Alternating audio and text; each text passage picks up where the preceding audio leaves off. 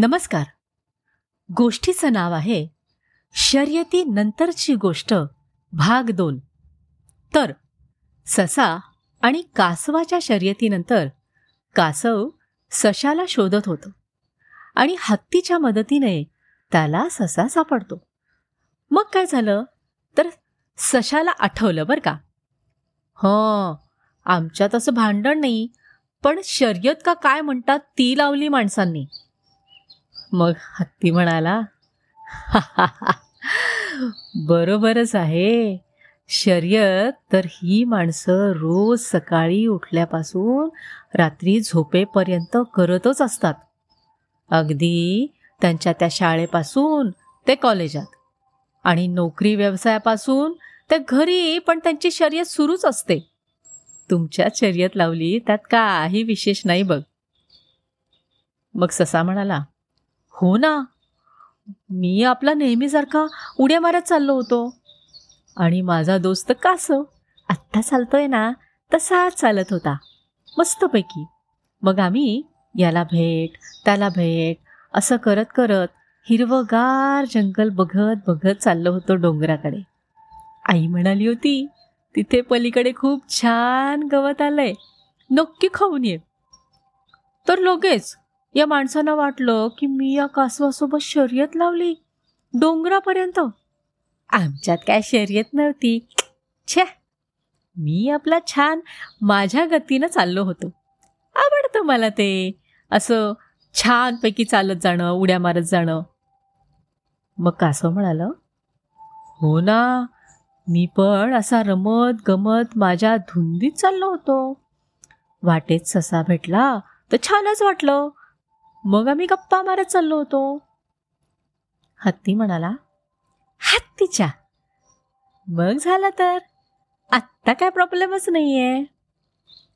नाही ना. आत्ता आम्ही जे बोललो ना ते आम्ही कालपासून एकमेकांशी बोललोच नव्हतो.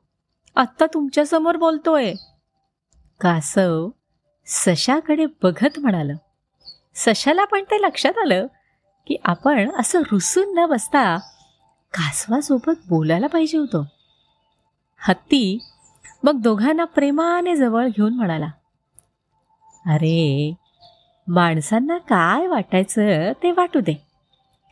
दोन एक समान शक्ती नसणाऱ्या नैसर्गिक घटकांमध्ये ते अशीच स्पर्धा लावतात आणि हा कमी तो जास्त ती चांगली ही वाईट असं काहीतरी ठरवत बसतात. आणि दुःखी होतात. म्हणून खरं काय ते लपून बसतं का? नाहीच. बघा आता अंधार पडेल आणि काळोख जंगलाला व्यापून टाकेल. तेवढ्यापुरतं कुणी कुणाला दिसणार नाही.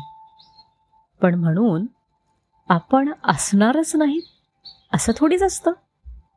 आपण आपल्या खऱ्यासोबत राहायचं आणि ते राहण्यासाठी एकमेकांना मदत करायची. हे ऐकून ससा म्हणाला माझं चुकलंच. मी कासवाशी बोलायला हवं होतं. त्यानं दिवसभर शोधलं असेल ना मला आणि मी उगाच नाराज होऊन लपून बसलो.